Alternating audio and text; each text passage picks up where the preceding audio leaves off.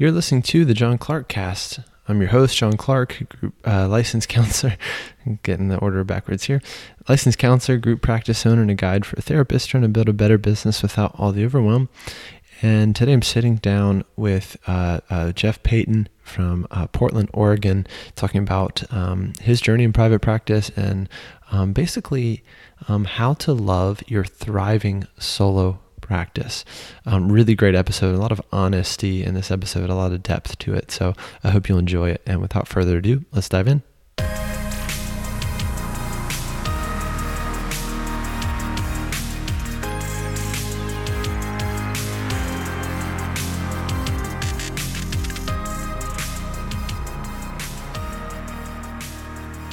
Building a private practice can be tough, but I believe that it doesn't have to be. And so uh, I, I, like to help you make things a whole lot easier.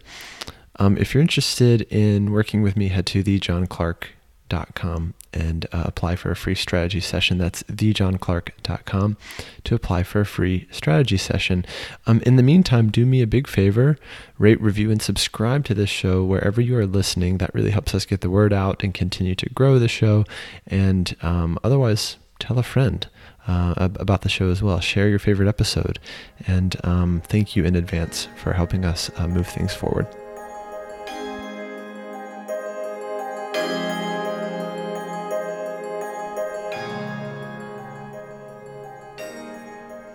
All right. Um, welcome back to another episode of the John Clark Cast. And I have a special guest today. It's Jeffrey Payton out in Portland, Oregon happens to be one of my favorite places. And uh, so I'm infinitely jealous, but also I get to visit a lot because I've got family there. Um, Jeff, I am so glad you're on the show. And I'm excited to see where this goes. Um, uh, why don't you just take a second to kind of introduce yourself, and then we'll we'll dive in. Absolutely, yeah, it's great to be here, John. And uh, yeah, I'm in lovely Portland, Oregon, and have no plans to leave ever if uh, I can make that happen. yeah, I'm uh, I'm uh, in private practice. I am a sole practitioner, and I work with adolescents uh, solely with adolescents. I specialize mm-hmm. exclusively with adolescent mental health and substance use. And uh, yeah, I'm also, uh, in addition to working as a therapist, I've been in practice for 13 or 14 years, and I've been a had my own practice for about five. I'm also a professional musician, so I'm a had a career as a symphony musician, an orchestra musician, as a percussionist and a conductor, and I still do those things. So I still uh, play in the orchestra with the Oregon Ballet and Portland Opera, and I'm on the conducting staff for the Oregon Ballet, and I conduct a youth orchestra here in Portland. So I continue the musical side of things in addition to uh, working with all these teenagers out here. Very cool. I, I feel like more therapists need something like that, just yeah. something to balance the clin the you know the nonstop clinical hours with something that is using uh, quite different parts of your brain. You I know, know, right? It's like you go, you see one person, and then one person, and then one person, then you go home. Yeah, yeah, exactly. Yeah. You go home and try I, I to get to see one person, clear your and then mind. go to rehearsal. Yeah, yeah. go play some Verdi or go play some uh, Prokofiev or go play yeah. some Mozart. Yeah, it's awesome. Music is one of those things that um, you know puts you in a that state of flow where you have to focus on the task at hand. And if you don't, someone's going to notice really quick, especially with the yeah, level right? that you play at and and conduct yeah. at, right? So yeah, it, yeah. it must be there must be something pretty you know pretty cathartic there as well in terms of just being able to fully focus on what's in front of you. Yeah, for sure. That there is something about just being present for stuff, and so when you're performing, you're just with what you're doing. You're with mm. the music. You're with your colleagues, and you're listening and responding. And it's kind of it actually parallels pretty well with therapy. I think. Sure. Sure. Present. You don't know what you got to do it moment by moment, and if you kind of anticipate or expect that it should go a certain way, you might miss something. Um, I think therapy yeah. is very much like improv, and for any mm-hmm. musicians, like if you've ever played improv um, with other musicians and had a general mm-hmm. idea of where it's going, you know what I mean? You start it with the chord sequence. Um, you learn a lot about listening you know, in other ways yeah. of listening. For and sure. being okay with not knowing precisely what's going to happen on the next beat. So, yeah, that's mm-hmm. a pretty handy parallel to therapy, I guess you could say. Yeah, you bet. We all should do some improvisation somewhere in our lives. Oh, totally. Because it just shakes us up in a good way. Totally. Yeah, this is uh, it's going to be my second career acting or improv, and oh, um, nice. Yeah, I'm. I've taken a couple acting classes and felt so humbled by it. Uh-huh. And yeah. I get, you know, I get frustrated quickly if I'm not good at something, which is not a good attribute. mm-hmm. But yeah, I promise yeah. I'm going to go back to it at some point because I do think therapy has a lot of parallels with that as well, you know, and responding in the moment. Um, mm-hmm. You bet. Does Does anyone, um, you know, in that in your life of music, ever try to get free therapy from you, or they ever like, you know, bend oh, yeah, your ear while you're in rehearsal?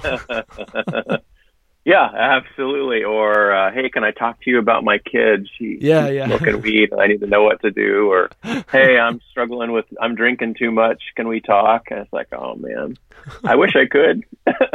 I like you a lot. Yeah, but, yeah, uh, yeah. I've got to refer you out. right, right. I'm just a musician or just, right now. yeah, buy me a coffee and we can chat for a few minutes. Yeah, but yeah, yeah. well, you you and I first did some work together because you know you got in touch and it was kind of like I've got a great practice, I've got a full practice, a clear focus, and yeah. and now I'm working on this whole thing, this whole uh, you know thing, this little thing called a website. Yep. Which is yep. which is funny because most folks are on the other end of it, which is I'm working, f- you know, full time on this this damn website because I need at least one client, you know, to not go yeah, broke. Yeah. Uh huh. Yeah. Yeah. Yeah. There's a there's a way that you know we we started working together because I there's we all kind of struggle with this scarcity mindset of this whole thing could fall apart at any time or it. it's not going to come to me or everyone's doing it better than I am or some variation of that. Mm-hmm. And it's not that I was too fearful about the practice fading or falling apart, but I wanted to make sure I was talking to folks who have a high level of competence and stuff. And I mm-hmm. I suffer from that malady of uh, I do things myself because I should be able to, and mm-hmm. making sure I reach out and go, hey, let's can I check in about this because I'm not like really quite sure if mm-hmm. I'm doing this well or could I do it better or and mm. being an individual therapist is a very uh, can be an isolating kind of uh, solitary experience and the yeah. marketing piece we I I very much valued having outside perspective and and um, not even just the practical, concrete stuff, but how do we approach this whole business of mm. sharing the brand that's us, that's me, that well, you know, you know not, not so much about selling, but getting that message out.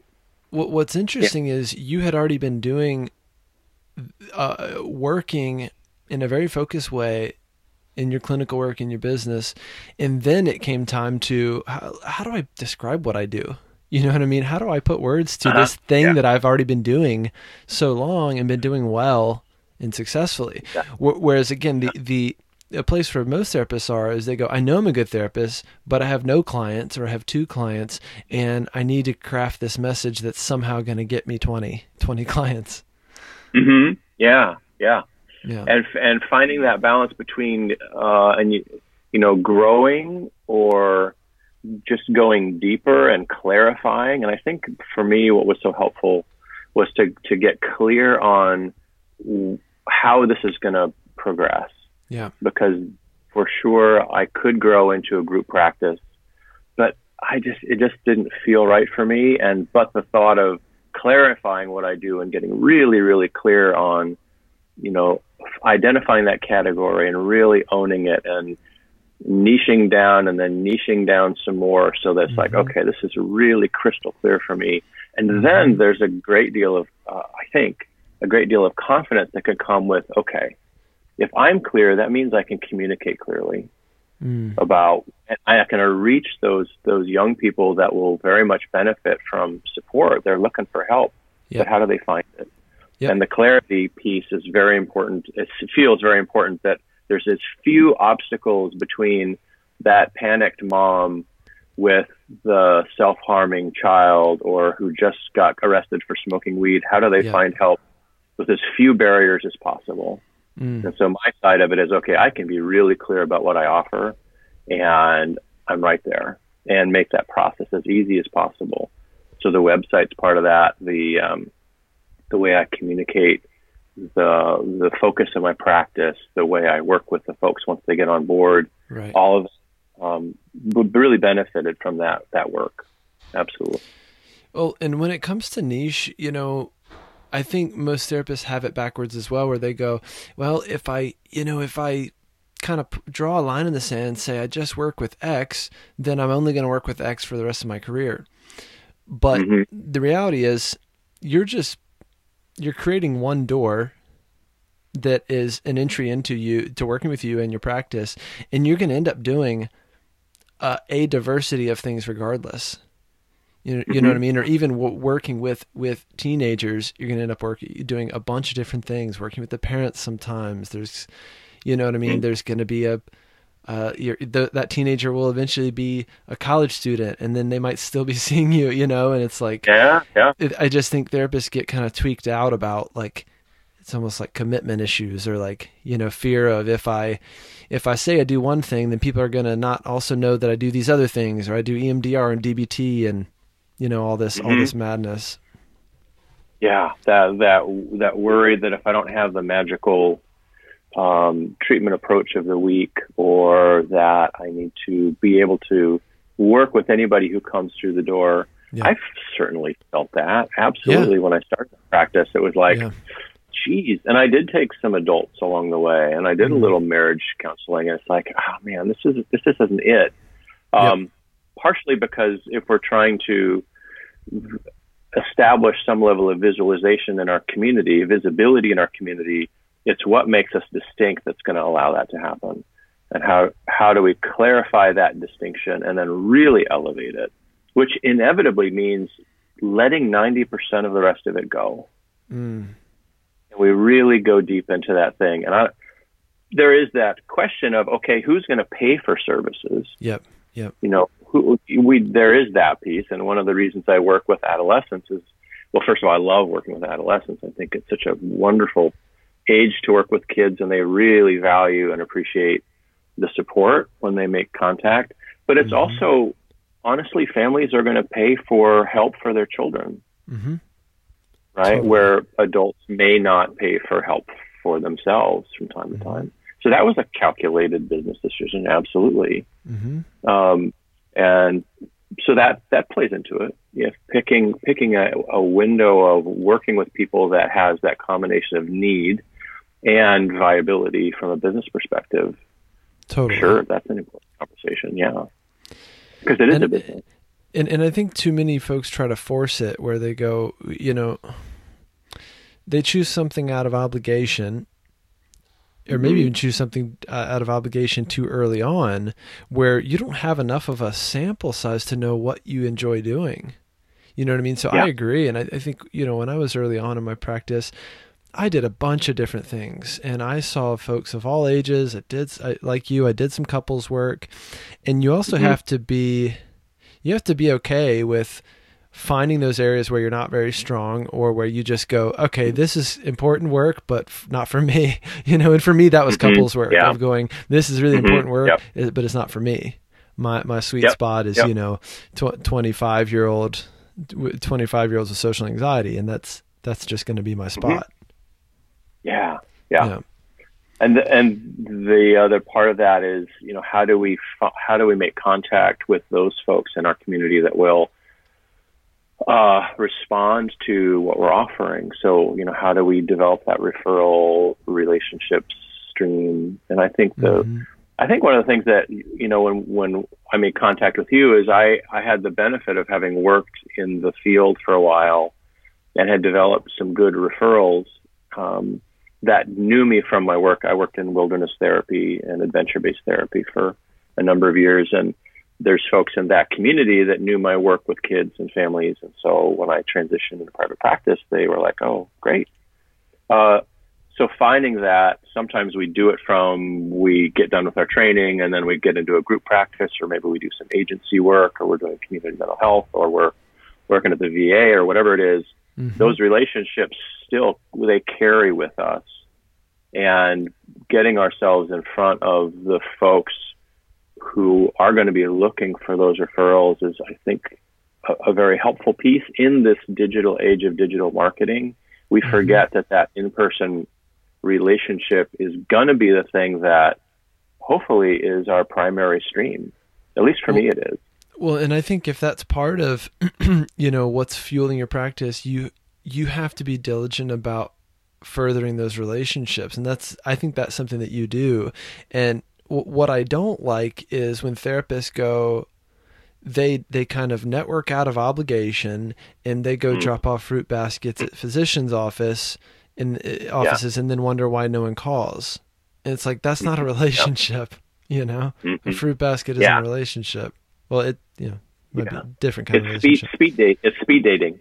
yeah, yeah, with fruit, which, which, sometimes doesn't really wind up with a marriage. Yeah. yeah, yeah, exactly. Yeah. Yeah. We so, we honestly don't need uh, that many referrals. I I have a oh, something that maybe, yeah. maybe this is helpful for folks. One of the things that I'm doing um, and I'm going to continue doing is I'm going to find the people who do exactly what I do and do it really well and build relationships with those people because they're going to be mm. full. They're going to, as I am, and they're going to be looking for folks who that have work with a really specific segment of the population. Yep. And rather than than not talking to those people, oh, they're going to steal my clients or if yeah, they learn yeah. about me somehow, right? We we tend to be a little bit of averse to to making contact with those folks who are in our very same niche. Yeah. I I think that's a really potent place, actually. I think you're um, absolutely right, and and this is another place where therapists have it completely backwards. They end up networking with people who are equally as who, who whose calendars are equally empty. mm-hmm you know, yeah, and they go. "Hey, maybe we could send each other clients. Do you have any clients? No. Do you? No." And then they go, mm-hmm. "Well, networking didn't work." yeah, yeah, yeah. There's a, there's stages to it. I think. I mean, I've certainly been in that space when when I opened my practice, and I was like, "Okay, how am I going to do this?"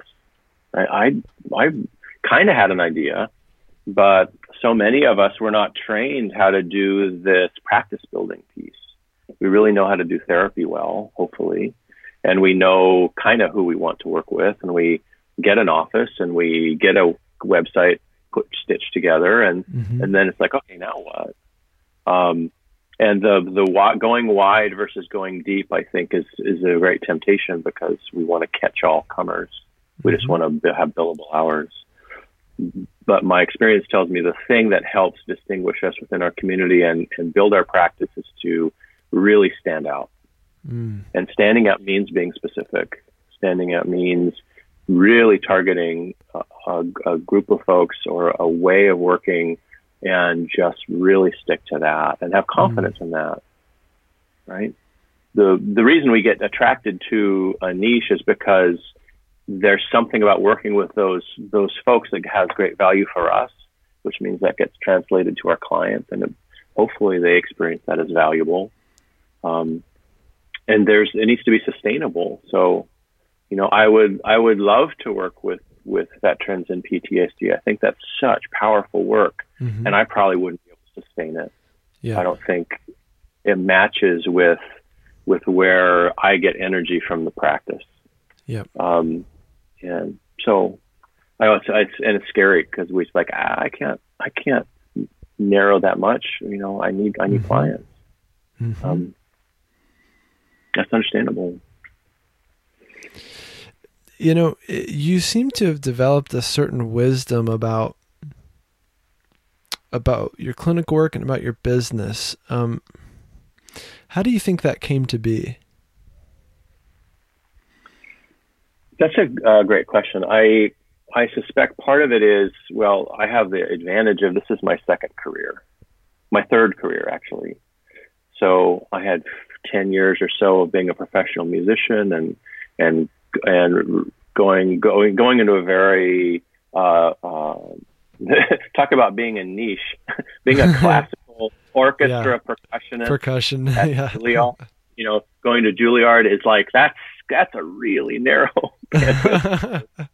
um, so kind of hanging out with that, and then going into arts administration. So I've had the experience of you know, working in large nonprofits and then ultimately working as a vice president for a major symphony orchestra and having having to kind of hang out with being in that kind of business, being having a two and a half million dollar budget, having a staff of 15 and, and really being in the trenches of, you know, how do systems work? How do I know what I do well, know what I don't do well? How do I get clear on, on what's sustainable for me?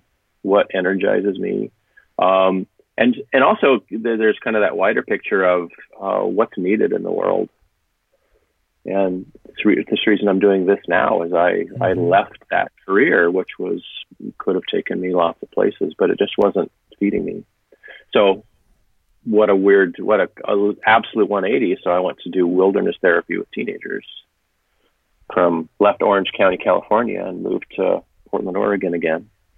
And so there's something about that we get a few times around the track and that helps. And for someone who's just starting their practice or they're um, this whole business side of it is kind of new and maybe a little there's some freak out there. That's so understandable. And yet the the process of knowing what we do well where our strengths are and knowing the parts that like man this just doesn't work for me very well and I keep bumping up against it maybe that's where we we you know take advantage of coaching or we take advantage of more clinical supervision or whatever it is but I, I feel grateful that I've had a chance to come. If I, I probably would have been a terrible therapist if I'd started at 22.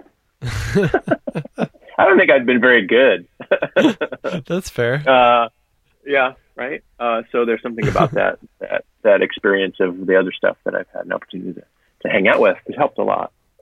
It's always think, a process of discovery, of course. Yeah. I think some people discount their previous experiences outside of therapy, or they, you know, some folks would go, "Oh, well, you know, I'm, I'm kind of like catching up," or I'm like, you know, I've only worked, you know, in business or you know, in the corporate world or wherever it is, rather mm-hmm. than looking for the strengths and parallels that you can pull from those things, because our our industry and I think even therapists as a group are very insular.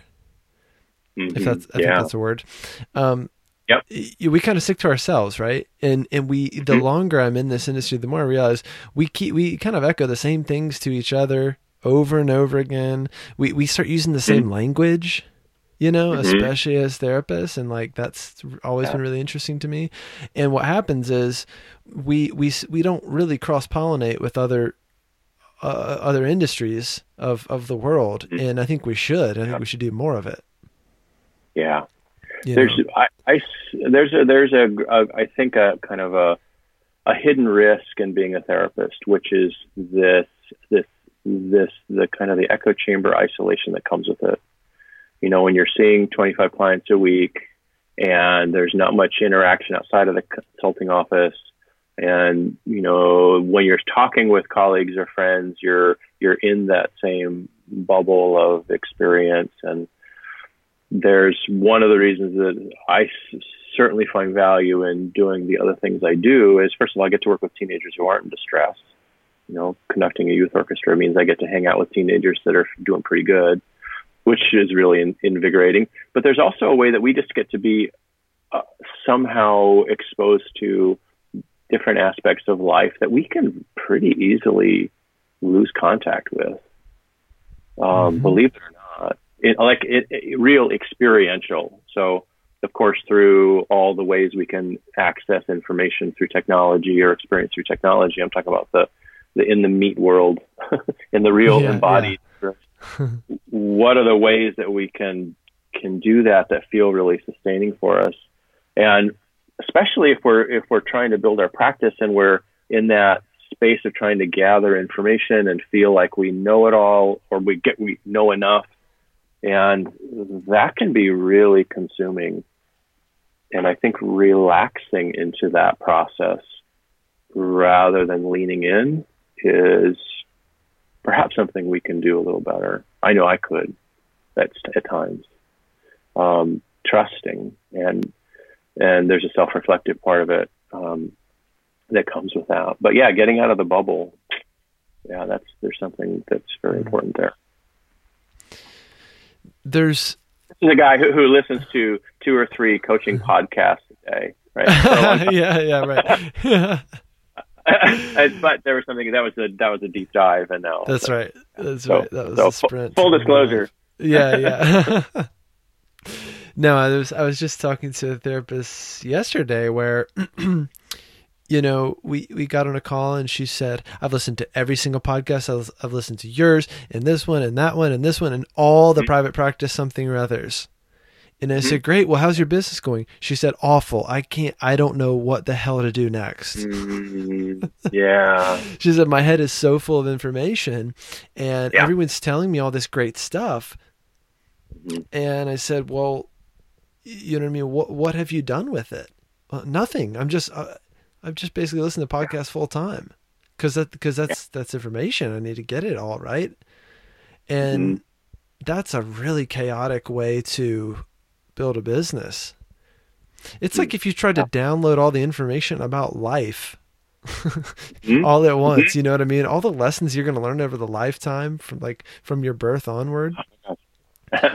and then it's like, man, I can't. I don't know why I'm overwhelmed. It's like, yeah, the lessons you learned at 15 and then the lessons mm-hmm. you learned at 25 and 35 and 45 it's like it's inc- it's incredible right and mm-hmm. what happens is you go from well, i think as a business owner and as a person you go from you know i need the answers i need the answers to i can kind of find the answers i can adapt to what's going to happen mm-hmm. next and there's there's folks that are overly information seeking versus let me look at really look at what I'm doing, look at myself, look how I've dealt with difficult circumstances before in life and apply that to, I don't know, building a website or, you know what I mean? Yeah. Or how do I sp- manage my money in a business now that I have a business?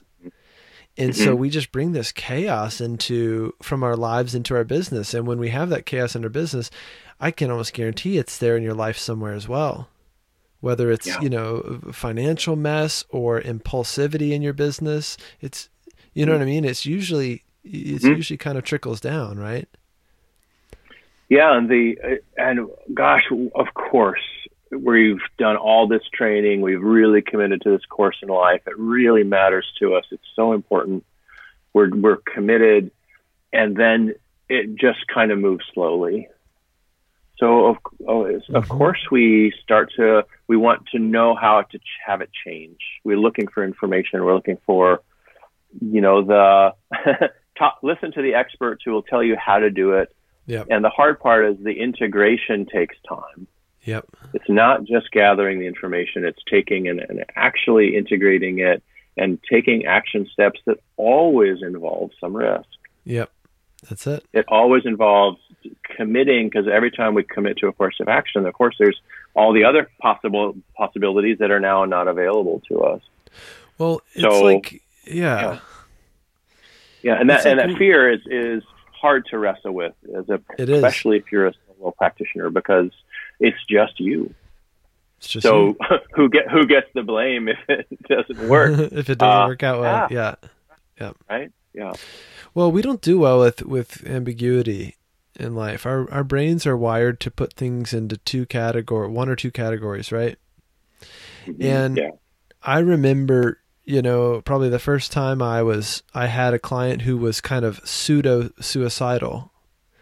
Mm-hmm. You know what I mean? And dealing with that yeah. that anxiety of like, okay, uh, are you suicide? Like, are you really thinking about this? Like, could you kill yourself? Mm-hmm or could you not? Yeah. And you know, do you kind of follow the check boxes that that I know I should check and if I check these then I have to call someone and kind of get you in mm-hmm. trouble.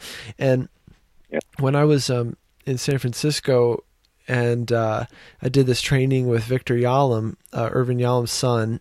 He's mm-hmm. you know existential humanistic, and um, I remember the the funny thing is we we sat down and the first time I did this consult group with him, it was a bunch of evidence-based people this is not a knock on them because I've I've gone I've Right. I've done Beck Institute training and all that stuff, and I've done Yalom training and all this stuff, and and he just we just sat down as a group of basically CBT and evidence based people, and he said we have to deal constantly with the fact that therapy is an ambiguous task. The role Mhm. of the therapist is an ambiguous task. So how are you going to handle that?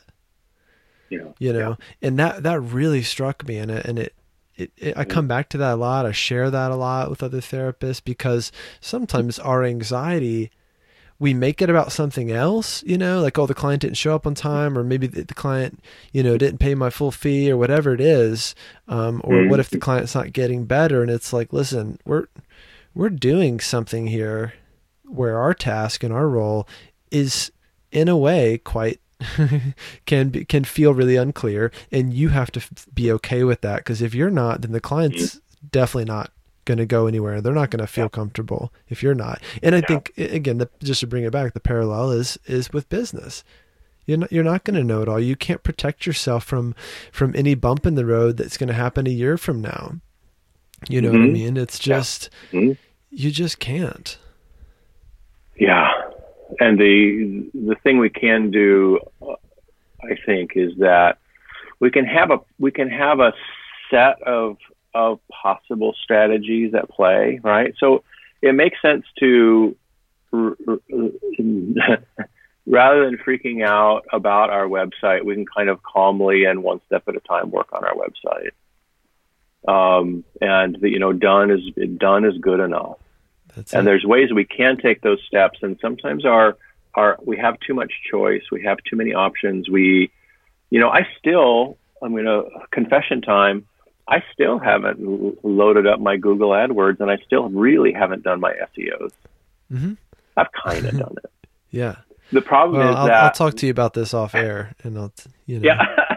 Uh, right so it's but it's but it's teed up right yeah, yeah. So if I really start to see a dip in my in my referrals, I can say, well, I can turn my Google AdWords on. I can get, Yeah. I can start to pull some levers. I can meet with some That's more right. folks, but I, don't have to put my energy and time into that now. I can just be with the clients I have, well yeah and you and can by go being home with the and clients I have, yeah, yeah you can go home and and relax at the end of the day and that's the thing that therapists in private practice tend to have the hardest time with. It's the working part they've got that down. You know i talked to Mhm. another therapist yesterday and i said so you know it's him and one one counselor that he hired and he's he's working you know uh, 50 50 hours a week.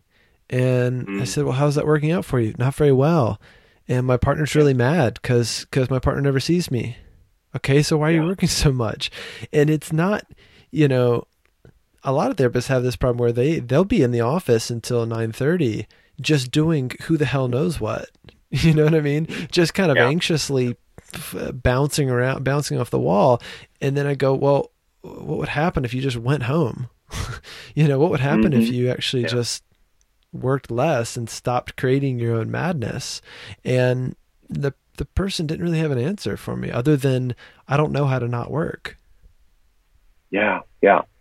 You and the and the part of if we let go, if we take our eye off the ball, if we somehow, because that's that stream of tasks is absolutely endless. has to be it's a bottom it's bottomless. It has to be. Mhm. It's a bottomless, and so the only It's- the it's only person who can who can rein that in and and and clarify the why. Why are we doing Mhm. this? What are we putting? What's the fear we're we're wrestling with that we're actually not really putting directly in front of us? Or maybe there we kind of have a sense of it, but it's still really running the show. Yep. Um, the reason I don't the reason I don't have a group practice is that there are things I just don't have to do now that I have no real genuine calling to do.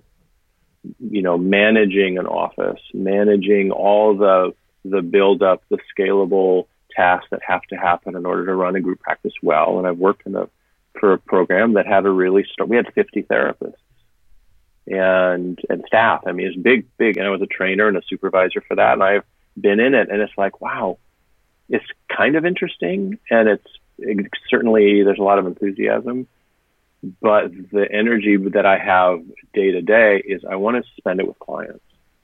I want to spend it with one young person at a time, and finding a way to be okay with that.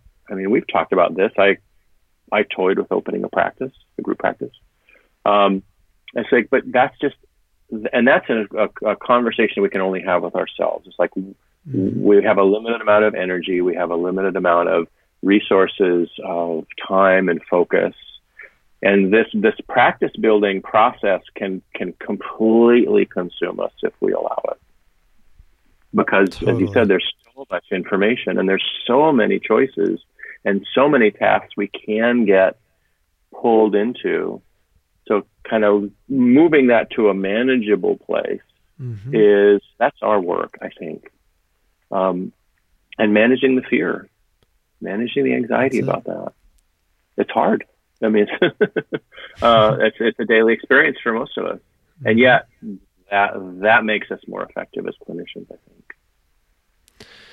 You know, I wish more therapists could hear this message because there's too many folks out there building their business out of obligation and just craziness just just just chasing who knows what fear driven business or or what you know keeping up with the joneses within your business which is well my you know the therapist next door did this or hired you know hired someone or is you know what i mean getting the bigger office. And it's like who cares yeah. What do you really yeah. want? Because if you're not building a business that really works for you, where you're you're doing what you love to do with with clients you love working with, making the money you want to make, clocking out when you want to clock out and having a life outside of your business, then if you're not doing that, then what the hell are you doing? You let yeah. you know people leave their agency job so they can work stop working so much and making you know mm-hmm. not making what they want and you know dealing with the bureaucracy of uh, of some of those uh, places and then they build something even worse for themselves. Mm-hmm. Yeah. You know. Yeah. can be very self-inflicted. hmm One one of the things that I've done this uh, maybe this would be helpful for folks is uh three years ago, I went on some insurance panels, and a year later, I went off all of them for two reasons. One is there was a, there was a, I couldn't handle all the, the the the referral stream that comes from insurance, but there was I was experiencing some some real frustration with the reimbursement rates being so low and the the added paperwork of working with insurance companies and having to make those calls and get pre-authorizations and all that stuff it's like, and so there was a, that moment where I was pretty overwhelmed and I had that, you know, this fortunate problem of having, you know, sending referrals all over the place because I couldn't see everybody. Um, but that also gave me some confidence that I could let that part of the business go. And, you know, many, many uh, therapists will say, oh my God, how, how can you let that go? Because that's such a dependable referral stream, which it is and yet what came with it was something that just wasn't sustainable for me. Yep. yep. So work, working at that at those rates, and here in Oregon, I don't know what it's like for for guys that folks out there, but I have mm-hmm. some of the insurance reimbursements that were sixty dollars an hour. That's no, and that's that is happening is, nationwide. yeah, it's pretty low, and oh, you know if uh, first first so there, that, but that's a risky decision. That's but there's a yep. clarity to that. Um, Yep. And then I took the other step, which is that I, I raised my hourly rate even more. Yep. And so the this is this is risky, right? The worry is, oh, people won't pay it, or oh my gosh, I won't get any clients because mm-hmm. I don't have mm-hmm. insurance, and it just hasn't come to pass yep. so far, right? Yep. As of today, and that's all that I can respond to. I can't respond to what might happen next month. Well, the the you know the way to deal with the fear is not to just go, well, that could never happen. It's like you know, I had a client who's like, you know, she had a fear of what was it, like losing her job or something. Okay, it's a normal fear, but it had mm-hmm. become it had become an abnormal fear for her. Something she obsessed yeah. over. And I said, it's not about not fearing losing your job. It could happen. Actually, it's about yeah. how would I deal with it if that did happen? And when you actually mm-hmm. walk through, you know, uh, that process in your mind a bit, not in an anxious way, but in a self assured way, you go, okay, yeah, that could happen. And I would work my way through it. Mm-hmm. You know what I mean? Yeah. And until folks can do that, they will be stuck in this pattern of I need more information, I need more help, I'm not ready yet, I'm not mm. cut out for this and the, and, and everyone other people are more prepared for this or X, Y, and Z, and we start telling ourselves things that are just completely untrue versus I'm going to do something here and make a decision with the information I currently have and commit to what happens mm. next. Yeah. That's it. That's, yeah. that's really the, it. the slow, the slow process, uh, you know, I, when we go back to, uh, you know, if we all think back to when we started our graduate degree, remember that first day, super excited, oh my god, I got accepted to, you know, wherever for my for my master's in psychology. This is so exciting. Yeah. And then we get into it, and then it's week month two and month three and month four and month five and month six. It's like, oh, this is not, you know, what what if, what if, what if? Yep. This is, yep. you know, the end is so far away.